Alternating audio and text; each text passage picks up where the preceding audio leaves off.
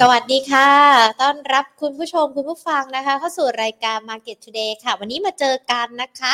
วันศุกร์ ที่ 2 ธันวาคม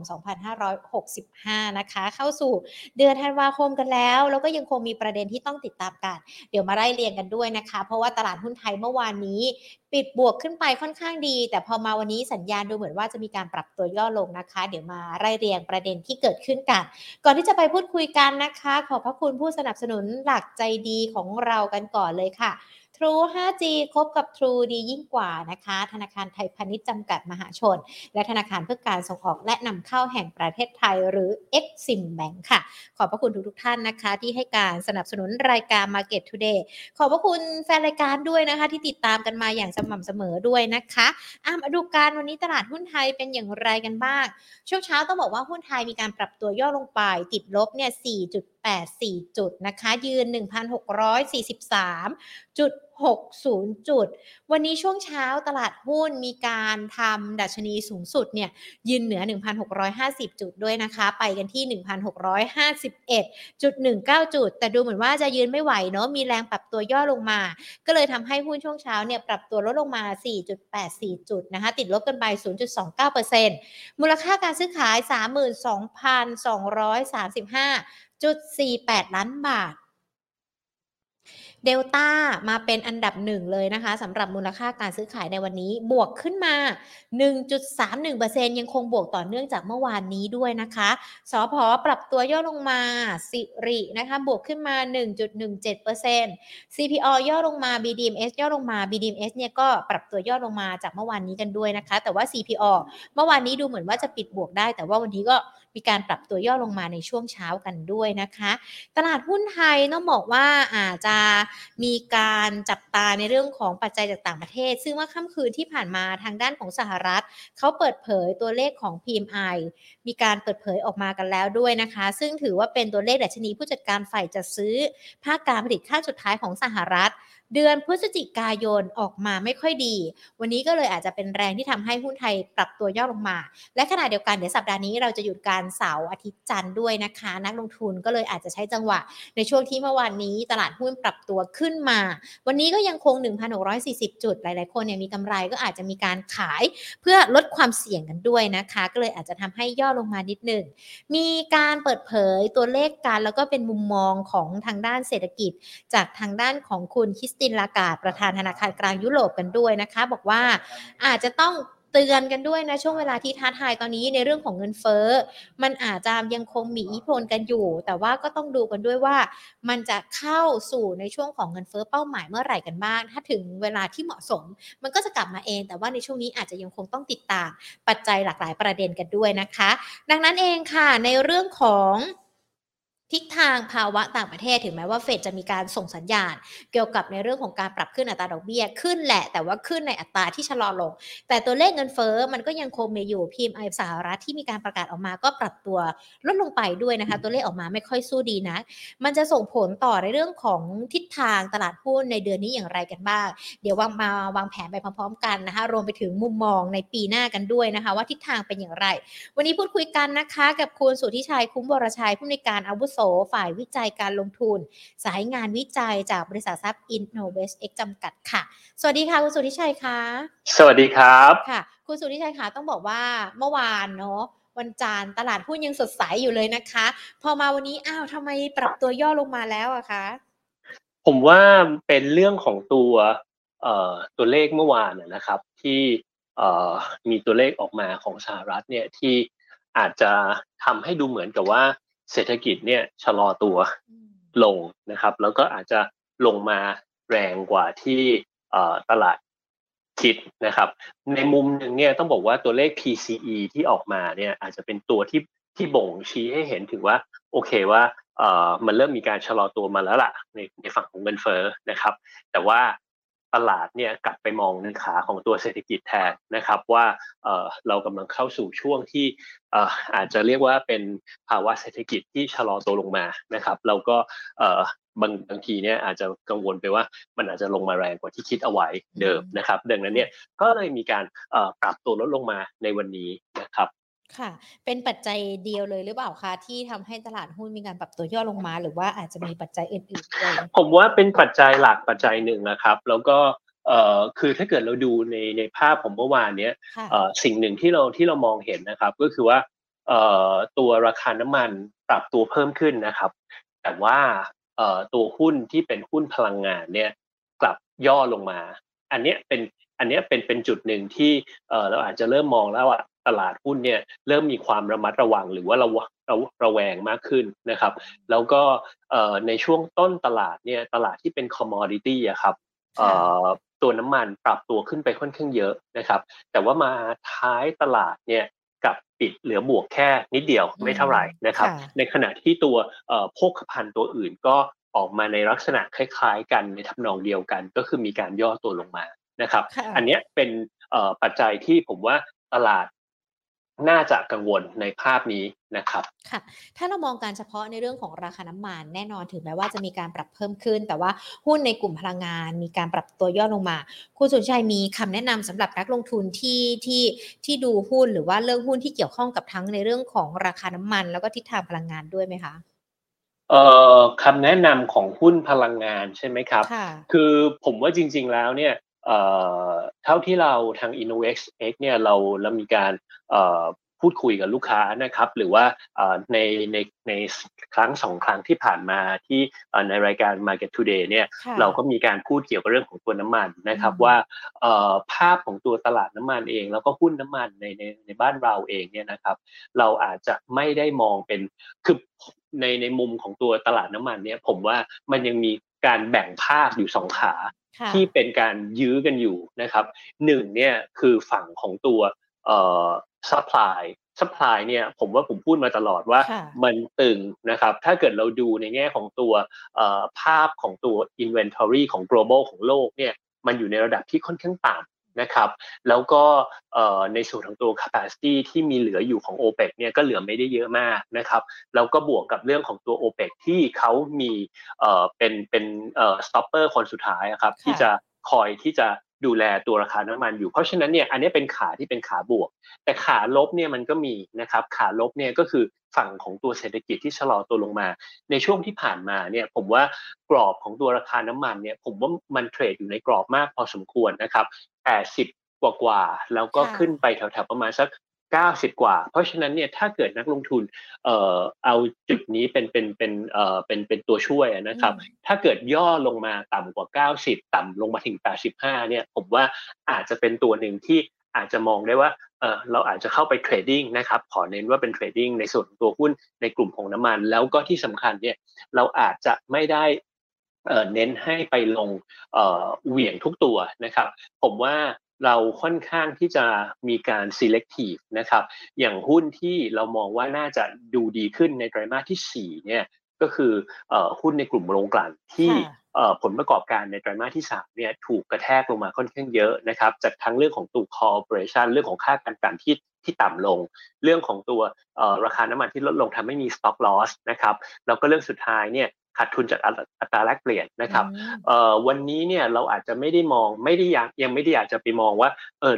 บาทแข็งค่าขึ้น อาจจะกลับทางอัตราแลกเปลี่ยนอาจจะกลายมาเป็นกำไร ผมว่าเอาแค่ว่าไม่ขาดทุนเอ่ออัตราแลกเปลี่ยนเนี่ยก็เป็นค่ะบวกที่หนึ่งละ เรื่องที่สองเนี่ยราคาน้ำมันถ้ายังยืนอยู่แถวๆประมาณอย่างเงี้ยครับ90เอ่อได้นะครับแถวๆตรงเนี้ย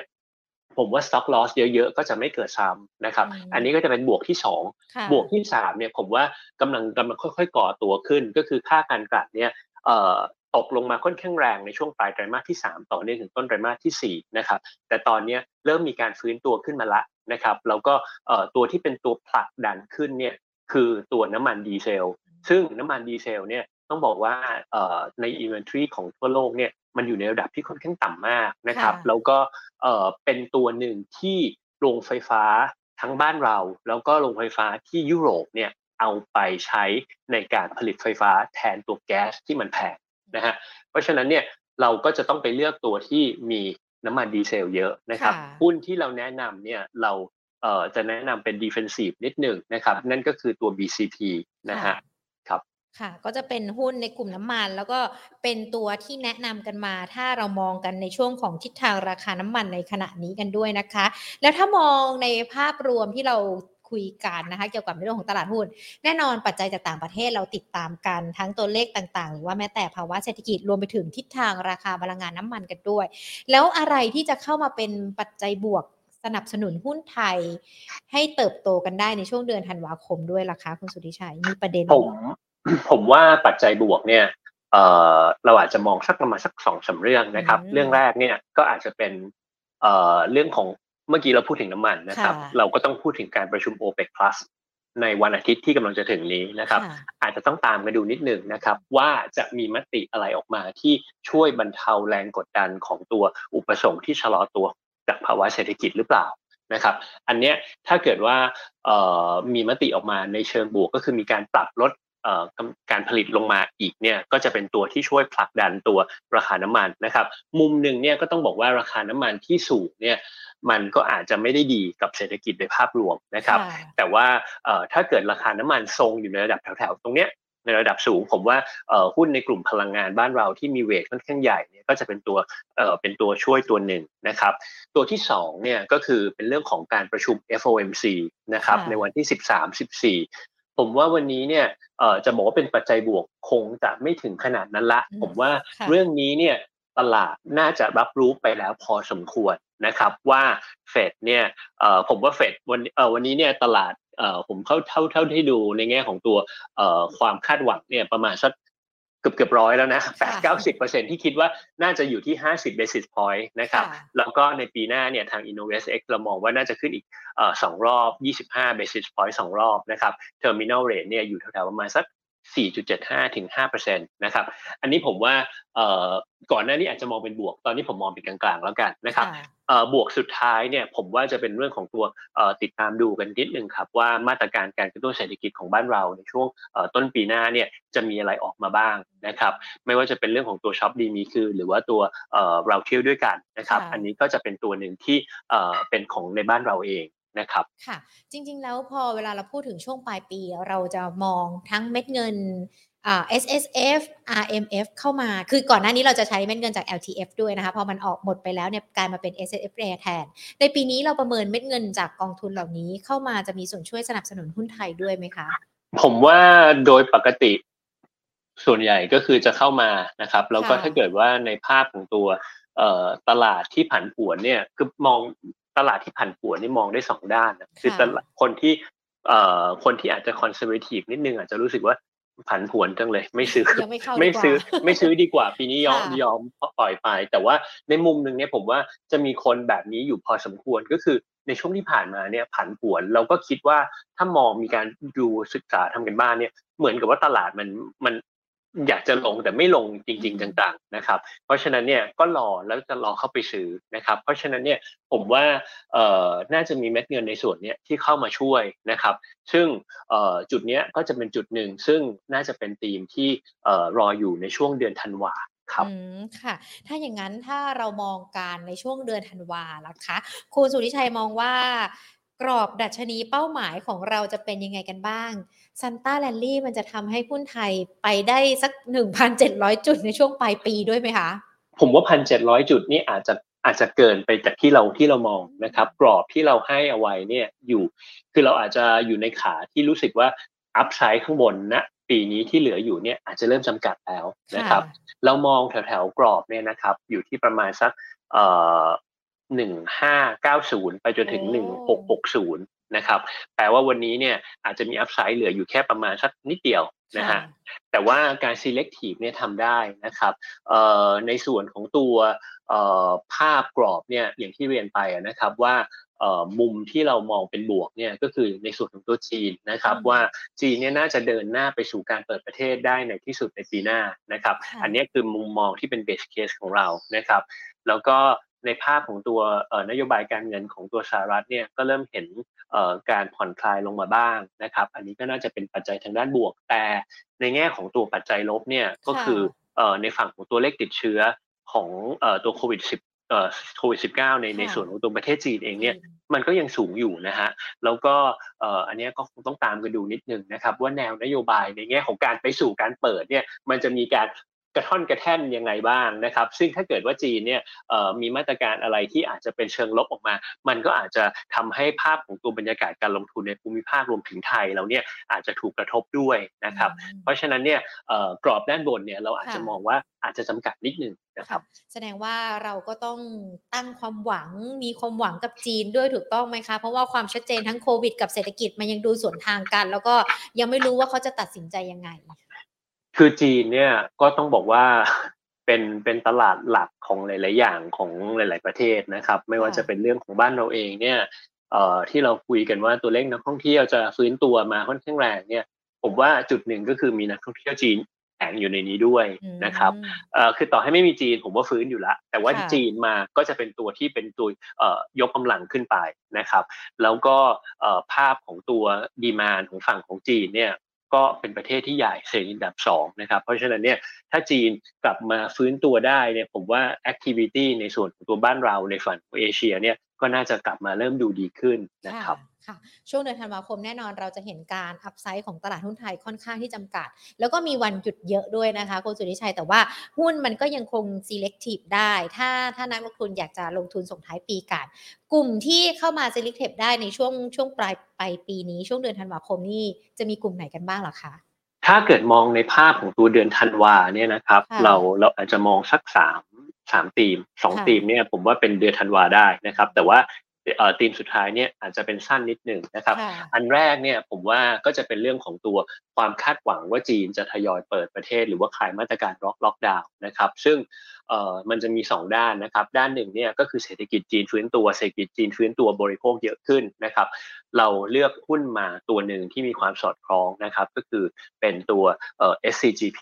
นะครับเป็นตัวแทนในกลุ่มในในในในฝั่งนี้นะครับ กับอีกด้านหนึ่งก็คือจีนกลับมาคลายเนี่ย ก็มีความคาดหวังถึงตัวนักท่องเที่ยวนะครับ ดังนั้นเนี่ยเราก็จะเลือกหุ้นในกลุ่มที่เกี่ยวข้องกับการท่องเที่ยว ก็คือตัวเอ่อ miner ตัวมินนะครับมาเป็นตัวแทนในในกลุ่มนี้นะครับ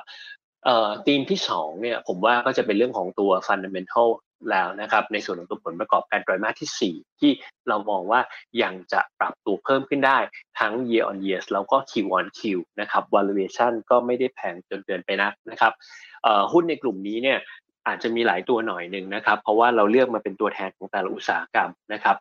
ตัวแรกจะเป็น BBL นะครับ ตัวที่ 2 เป็นตัว Gulf Energy นะครับ ตัวที่3เนี่ยเป็น AOT นะครับ ตัวที่ 4 คือ CPO และตัวที่ 5 คือตัว After You ตัว AU นะครับ แล้วก็ทีมสุดท้ายเนี่ยที่เรียนว่าเป็นตัวที่เป็นทีมที่อาจจะสั้นนิดนึงก็คือภาพของตัวตัวมหกรรมตัว Motor Expo นะครับที่วันนี้กำลังออนอยู่นะครับ ก็ ผมว่าตลาดเนี่ยก็คงมองนะฮะว่าจะมีเงินสะพัดประมาณสักแถวๆห้าหมื่นล้านนะครับปีเอ่อถ้าเทียบกับปีที่แล้วเนี่ยก็โตประมาณสักสิบกว่าเปอร์เซ็นต์ year on year นะครับเพราะฉะนั้นเนี่ยก็จะเป็นตัวหนึ่งเอ่อเป็นทีมหนึ่งที่สามารถที่จะเอ่อเลือกหากันได้นะครับผมว่าเอ่อถ้าเกิดว่าเรามองในภาพนี้เนี่ยอาจจะมองไปที่ตัวธุรกิจที่เป็น leasing นะครับที่จะเป็นตัวเอ่อเข้ามา ครับค่ะ แต่พอเราเห็น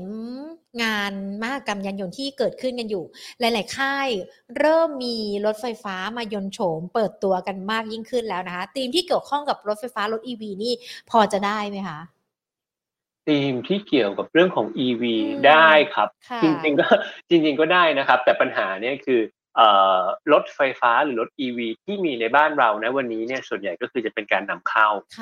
นะครับ เพราะฉะนั้นเนี่ยในแง่ของ supply chain เนี่ย จะบอกว่าบวกเนี่ยผมว่ามันอาจจะไม่ได้มันอาจจะไม่ได้บวกกันตรงๆนะครับมันเป็นเรื่องของ supply chain อ่าอาจจะมีบางบางประเทศเออบางบางบางค่ายเนี่ยที่มีการเอ่อมีโรงงานอยู่ที่ต่างประเทศ หรือว่ารวมถึงประเทศจีนเองเนี่ยก็อาจจะได้ประโยชน์จากฝั่งนั้นนะครับ เพราะฉะนั้นเนี่ยผมว่าเอ่อจุดหนึ่งของตัว supply chain ของเรื่องของตัว EV เนี่ย ผมมองว่าเป็นธีมยาวนะ คืออาจจะมากกว่าเรื่องของตัวธีมสั้นในแง่ของ Motor Expo นะครับ เพราะว่าผมว่าปีที่แล้วปีนี้เป็นแค่จุดเริ่มต้นนะครับ เรากำลังจะเดินหน้าไปสู่ภาพของตัว EV ที่จะมีบทบาทมากยิ่งขึ้นในอนาคตนะครับ ซึ่งอันนี้เนี่ยผมว่าจริงๆ เราสามารถจะติดตามได้ใน report ของทาง InnovestX นะครับ เรามีการทำ Cluster Report ที่เกี่ยวกับเรื่องของตัวตัว EV เนี่ยค่อนข้างที่จะ ลงดีเทลมากพอสมควรนะครับ แล้วก็จะมีหลายหลายส่วนที่เกี่ยวข้องนะครับ ค่ะอะ พอเรามองภาพการลงทุนในช่วงเดือนธันวาคมไปจนถึงสิ้นปี ชัดเจนมากยิ่งขึ้นแล้วนะคะ ถึงแม้ว่าจะมีช่วงวันหยุดเยอะ แล้วก็ยังคงต้องติดตามสถานการณ์ต่างๆ แต่ก็มีประมาณตั้งสามธีมนะคะ ที่วันนี้คุณสุริชัยนำมาฝากนักลงทุนกันด้วย ทีนี้อยากจะให้มองยาวไปในปีหน้ากันสักนิดนึงค่ะ ปีกระต่ายปี 2566 ตลาดหุ้นจะสวยงามดูดีกว่าปีนี้หรือเปล่าคะ หรือว่ามีอะไรที่ต้องระมัดระวังเพิ่มเติมด้วยไหมคะ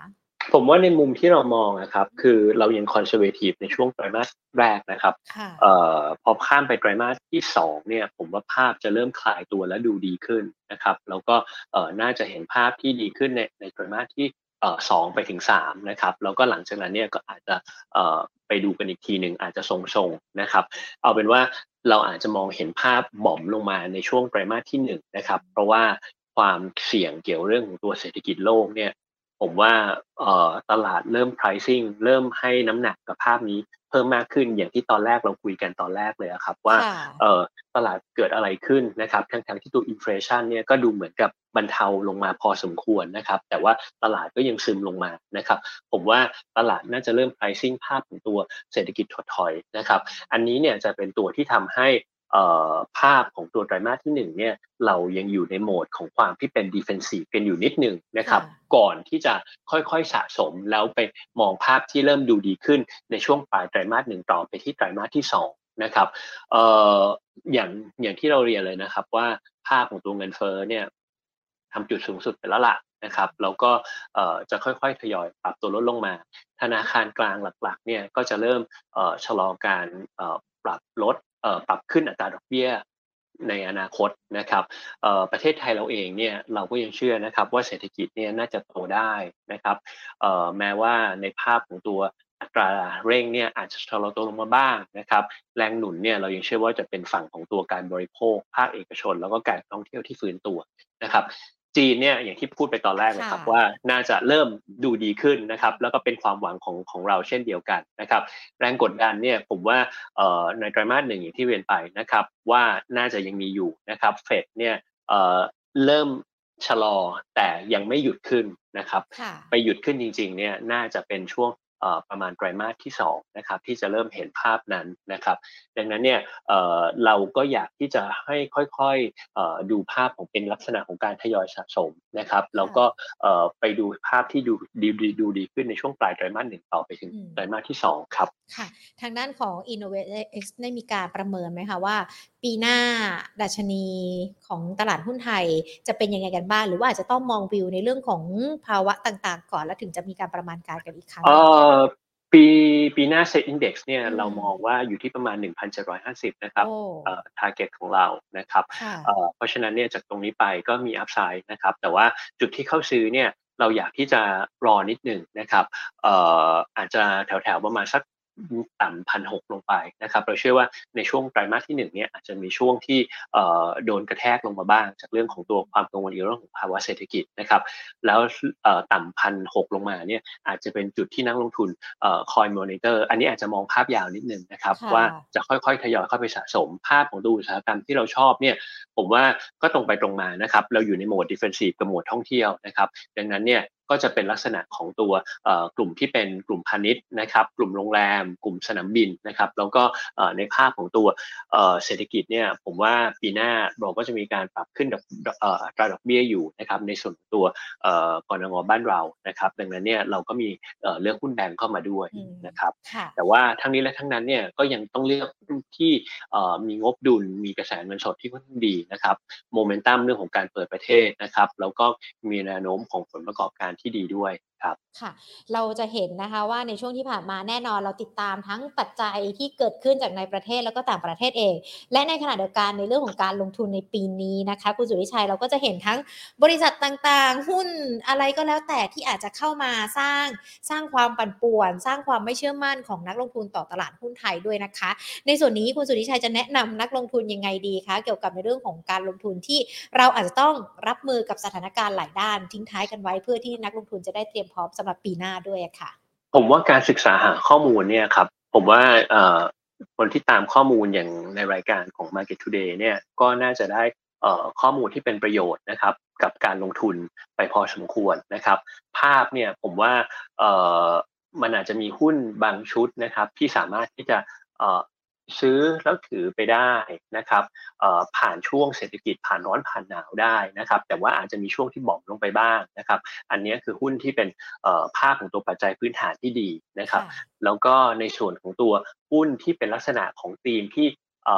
แวบไปแวบมาอาจจะมาเร็วนิดนึงนะครับ เป็นธีมเทรดดิ้งนะครับ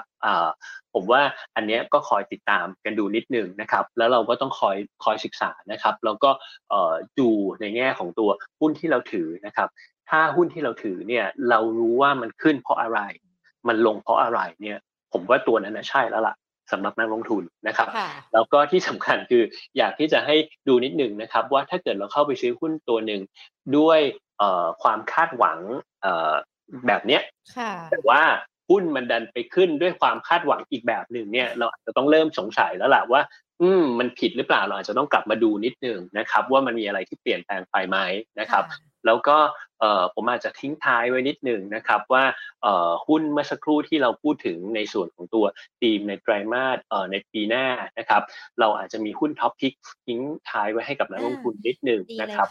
ในส่วนของตัวไตรมาสที่1นะครับซึ่งจริงๆ ถ้าเกิดว่านักลงทุนได้ดู 3 ทีมแรกไปเนี่ยจริง ๆ แล้วมันจะคล้ายๆกันอยู่นิดหนึ่งนะครับมีมีสักประมาณสัก 4 ตัวที่ซ้อนกันอยู่นะครับ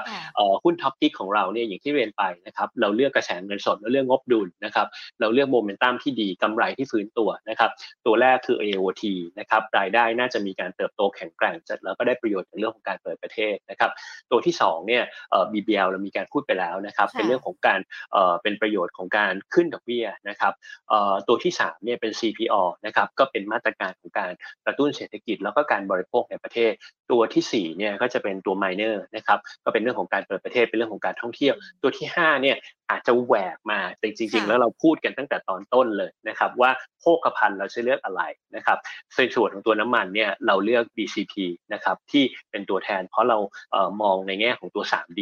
defensive dividend แล้วก็ diversify ตัวนี้มีทั้งหมด ค่ะ โอ้โห ถือว่าเป็นชุดหุ้นนะคะสำหรับนักลงทุน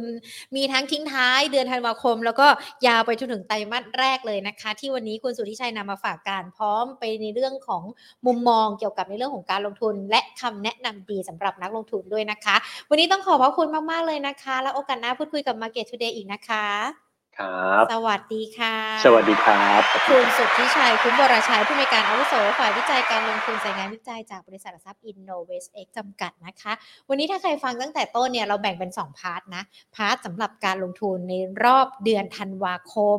สามารถเลือกหุ้นอะไรได้บ้าง ก็คือจะเป็นหุ้นที่เกี่ยวข้องกับในเรื่องของผลประกอบการไตรมาสสี่ที่ดี หุ้นที่ trading ช่วงสั้นเกี่ยวกับงานมหกรรมยานยนต์ที่เกิดขึ้นในขณะนี้นะคะ รวมไปถึงหุ้นที่เกี่ยวข้องกับความคาดหวังของการเปิดประเทศของจีน ก็มี 3 ชุดนะมาฝากนักลงทุนกัน ส่วนในไตรมาสแรกของปีหน้ามองว่าตลาดหุ้นอาจจะมีการปรับตัวย่อลงไปบ้าง แต่การปรับตัวย่อลงไปถือว่าเป็นโอกาสให้นักลงทุนเข้าไปช้อนซื้อหุ้น เพื่อรอดัชนีหุ้นไทยปรับตัวดีขึ้นในช่วงไตรมาส2ไตรมาส3นะคะหุ้นไตรมาสหนึ่งของปีหน้าที่เลือกลงทุนได้ก็จะใช้อิง 3 หลักเกณฑ์นี่แหละค่ะ ที่เราเลือกกันสำหรับเดือนธันวาคม มันยังยาวต่อเนื่องไปช่วงไตรมาสแรกได้ AOT BBL CPO MIN แล้วก็ BCP ที่นักลงทุนเลือกลงทุนได้ กรอบดัชนีในปีนี้ที่ทางด้านของ Innovest X มองนะคะ สัก 1,590 ถึง 1,660 จุด ส่วนปีหน้ามีโอกาส 1,750 จุด แต่ไม่ใช่ช่วงครึ่งปีแรกนะ มองกันไปช่วงไตรมาส2ไตรมาส3ที่ตลาดหุ้นไทยอาจจะกลับเข้าสู่การฟื้นตัว แล้วก็มีทิศทางที่สดใสกันอีกครั้งหนึ่งด้วยนะคะ ตอนนี้ ลุ้นกันว่าจะมีปัจจัยบวกอะไรเข้ามาสนับสนุนในเรื่องของการลงทุนในหุ้นไทยกันบ้าง ทั้งในเรื่องของมาตรการกระตุ้นของภาครัฐ เดี๋ยวดูว่าสิ้นปีจะมีมาตรการอะไรกันบ้าง รวมไปถึงในเรื่องของการประชุมของ FOMC ก็คือเฟดที่จะมีการประชุมการ 13-14 ธันวาคมนี้ ส่งสัญญาณกันมาแล้วว่าดอกเบี้ยขึ้น แต่ว่าอาจจะชะลอชะลอการปรับขึ้นนะคะ ในรอบนี้ก็มองว่าอาจจะขึ้นแค่ประมาณสัก 0.50%รวมไปถึงการประชุมของ OPEC Plus ที่จะมีขึ้นในวันอาทิตย์นี้ด้วย มันก็จะมีผลต่อทั้งราคาน้ำมันแล้วก็หุ้นที่เกี่ยวข้องกันด้วยนะคะ เป็นภาพรวมที่วันนี้คุณสุทธิชัยนำมาฝากการเกี่ยวกับในเรื่องของการลงทุน พร้อมคำแนะนำดีๆสำหรับนักลงทุนกันด้วยนะคะ วันนี้อาจจะไม่ได้หยิบยกคำถามามของผู้ชมทุกๆท่านมาสอบถามกันนะ แต่ว่าเราก็ได้หุ้นไปเนี่ยชุดหุ้นกันไปค่อนข้างที่จะเยอะทีเดียวเลยนะคะอะทักทายกันดีกว่านะคะ สวัสดีค่ะ น้องชวนันนะคะ คุณใหญ่ๆ สวัสดีค่ะ คุณกิจชัยคุณแอมลักกี้เลดี้โกสวัสดีนะคะ คุณชมนภัสสวัสดีค่ะ คุณพิกเลสคุณเมาน้อย คุณไอเบิร์ดคุณพาพรสวัสดีค่ะ คุณกุ๊ดลักสวัสดีค่ะ คุณมนัจจัง คุณสุราง คุณกิติพรนะคะ คุณสารินทร์คุณมาริรัตคุณสราวุธ คุณชาติ สวัสดีทุกทุกท่านเลยนะคะ ที่ติดตามการผ่าน Facebook ของเราด้วยนะคะ สวัสดีกันทางด้านของ YouTube กันด้วยนะคะ คุณปอมสวัสดีค่ะ คุณสุโพสอาจารย์วิชัย คุณต้อง คุณลูกเกดสวัสดีนะคะ คุณอ๋อย คุณพันนี คุณประชาแล้วก็คุณ KTP 28 สวัสดีทุกทท่านเลยนะคะ ที่ติดตามรับชมรับฟัง Market Today กัน วันนี้มีความคืบหน้าในเรื่องของการจัดเก็บภาษีการขายหุ้นที่เมื่อวันอังคารที่ผ่านมาที่ประชุมคณะรัฐมนตรีเคาะกันแล้วแหละว่าจะมีการเดินหน้า แต่ว่าหลังจากนี้อาจจะต้องผ่านการพิจารณาจากกฤษฎีกาด้วย แต่ความชัดเจนว่าเก็บอะมันมีอยู่แล้ว เพราะว่าก่อนหน้านี้มีการเก็บการแต่ว่าช่วงโควิด หรือว่าช่วงที่ภาวะเศรษฐกิจกับตลาดหุ้นเนี่ยอาจจะได้รับผลกระทบต่างๆ เลยไม่มีการจัดเก็บ พอมาตอนนี้ก็จะมีการเดินหน้ากันแล้วด้วยนะคะ ก่อนหน้านี้ทางด้านของประธานสภาธุรกิจตลาดทุนไทย ดรกอบศักดิ์ภูตะกูลก็บอกว่าช่วงระยะเวลานี้มันยังไม่เหมาะกับในเรื่องของการจัดเก็บภาษี เพราะว่ามันอาจยังคงมีหลายปัจจัยที่เข้ามากระทบต่อในเรื่องของนักลงทุนกันด้วยนะคะ ทางด้านของสภาธุรกิจตลาดทุนไทยเขามีการส่งจดหมายเปิดผนึกไปให้กับกระทรวงการคลังท่านรัฐมนตรี ในจดหมายนั้นมีประมาณ 5 ข้อถึงข้อข้อเสียหรือว่าอาจจะเป็นผลกระทบ ว่าหากมีการจัดเก็บมันจะเกิดอะไรขึ้นบ้าง วันนี้มีความคืบหน้าจากทางด้านของท่านรัฐมนตรีว่าการกระทรวงการคลังคุณอาคมเติมพิทยาภัยศิษย์ออกมายืนยันนะคะว่าการเก็บภาษีขายหุ้น จะไม่กระทบรายย่อย เพราะว่ามีมูลค่าเพียง 5%ของตลาด และที่สำคัญการจัดเก็บภาษีของเรานั้น ต่ำที่สุดในเอเชีย อันนี้เป็น ความคิดเห็นนะคะแล้วก็เป็นคำอธิบายจากทางด้านของรัฐมนตรีว่าการกระทรวงการคลังคุณอาคมเติมพิทยาภัยศิษย์นะคะออกมาบอก ซึ่ง คุณอาคมเนี่ยเขาชี้แจงนะ บอกว่าปัจจุบันสัดส่วนของผู้ถือหุ้นในตลาดเป็นนักลงทุนรายใหญ่ 11%รายย่อย 89%หากดูในมูลค่านักลงทุนรายใหญ่ถือครอง 95%ของมูลค่าตลาด ส่วนรายย่อยถือครอง 5%ของมูลค่าตลาด ดังนั้นจึงเชื่อว่าไม่มีผลกระทบต่อนักลงทุนรายย่อยมากนัก เพราะว่ามีนักลงทุนรายย่อย ซื้อขายหุ้นเพียงประมาณ 5%และในขณะเดียวกันนะคะ ท่านรัฐมนตรีคลังก็ยังบอกด้วยนะว่าสำหรับต้นทุนหลังงจากมีการจัดเก็บภาษีขายหุ้น ประเทศไทยถือว่าเป็นประเทศที่จัดเก็บในอัตราที่ต่ำที่สุดในกลุ่มประเทศทวีปเอเชีย ปีแรกจะทำให้ต้นทุนค่าธรรมเนียมที่รวมภาษีขายหุ้นในปี 2566 อยู่ที่ 0.19%ปี 2567 เก็บ เต็มจำนวนนะคะ ต้นทุนรวมภาษีก็จะอยู่ที่ 0.22%ต่ำกว่าฮ่องกงฮ่องกงเนี่ยมีต้นทุนประมาณ 0.38%นะคะ อันนี้ก็คือเป็นเขาเรียกว่าท่านอาคมเนี่ยก็มาชี้แจงให้ฟังว่าการจัดเก็บมันเป็นยังไงกันบ้าง หรือว่าแม้แต่ในประเทศอื่นๆ เขาเป็นยังไงกันบ้างเกี่ยวกับในเรื่องของการจัดเก็บภาษี แต่อย่างไรก็แล้วแต่เดี๋ยวถ้ามีการเคาะกันใช้กันจริง เริ่มกันเมื่อไหร่เขาบอกว่า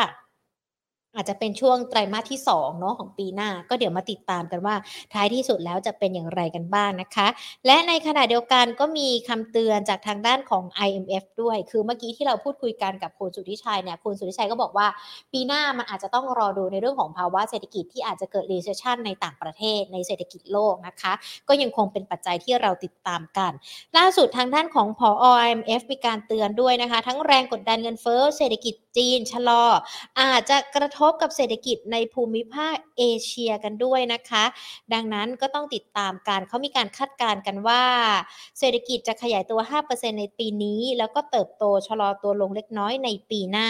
เศรษฐกิจจีนยังคงเป็นเรื่องที่เราต้องติดตามกันนะคะ เพราะว่าจะมีผลต่อในเรื่องของทั้งการลงทุน แล้วก็ภาพรวมเศรษฐกิจกันด้วย ดังนั้นถ้าคุณผู้ชมไม่อยากพลาดทั้งในเรื่องของประเด็นเศรษฐกิจรวมไปถึงในเรื่องของตลาดหุ้นนะคะ ติดตามรับชมรับฟัง Market Today กันได้ผ่านทาง Facebook แล้วก็ YouTube Money and Banking Channel นะคะ มาเจอการเป็นประจำทุกๆวันบ่าย 2 แบบนี้ละค่ะ ส่วนวันนี้หมดเวลาแล้วนะคะ ลากันไปก่อน สวัสดีค่ะ